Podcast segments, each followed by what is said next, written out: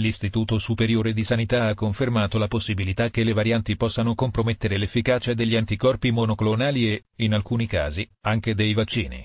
Al momento i vaccini sembrano essere pienamente efficaci sulla variante inglese, rassicura l'istituto, mentre per quella sudafricana e quella brasiliana potrebbe esserci una diminuzione nell'efficacia.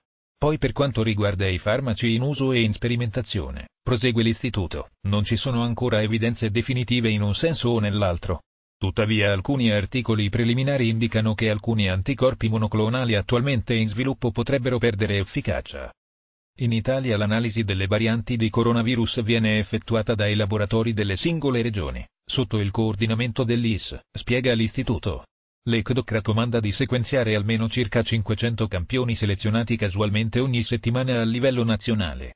Sempre in base a quanto suggerito dal Centro Europeo per la Prevenzione e il Controllo delle Malattie, l'IS dettaglia le priorità da rispettare nella scelta dei campioni da sottoporre al sequenziamento genetico, individui vaccinati contro SARS-CoV-2 che successivamente si infettano nonostante una risposta immunitaria al vaccino, contesti ad alto rischio, quali ospedali nei quali vengono ricoverati pazienti immunocompromessi positivi a SARS-CoV-2 per lunghi periodi, casi di reinfezione, individui in arrivo da paesi con alta incidenza di varianti SARS-CoV-2, aumento dei casi o cambiamento nella trasmissibilità e, o, virulenza in un'area, cambiamento nelle performance di strumenti diagnostici o terapie, analisi di cluster, per valutare la catena di trasmissione e, o, l'efficacia di strategie di contenimento dell'infezione.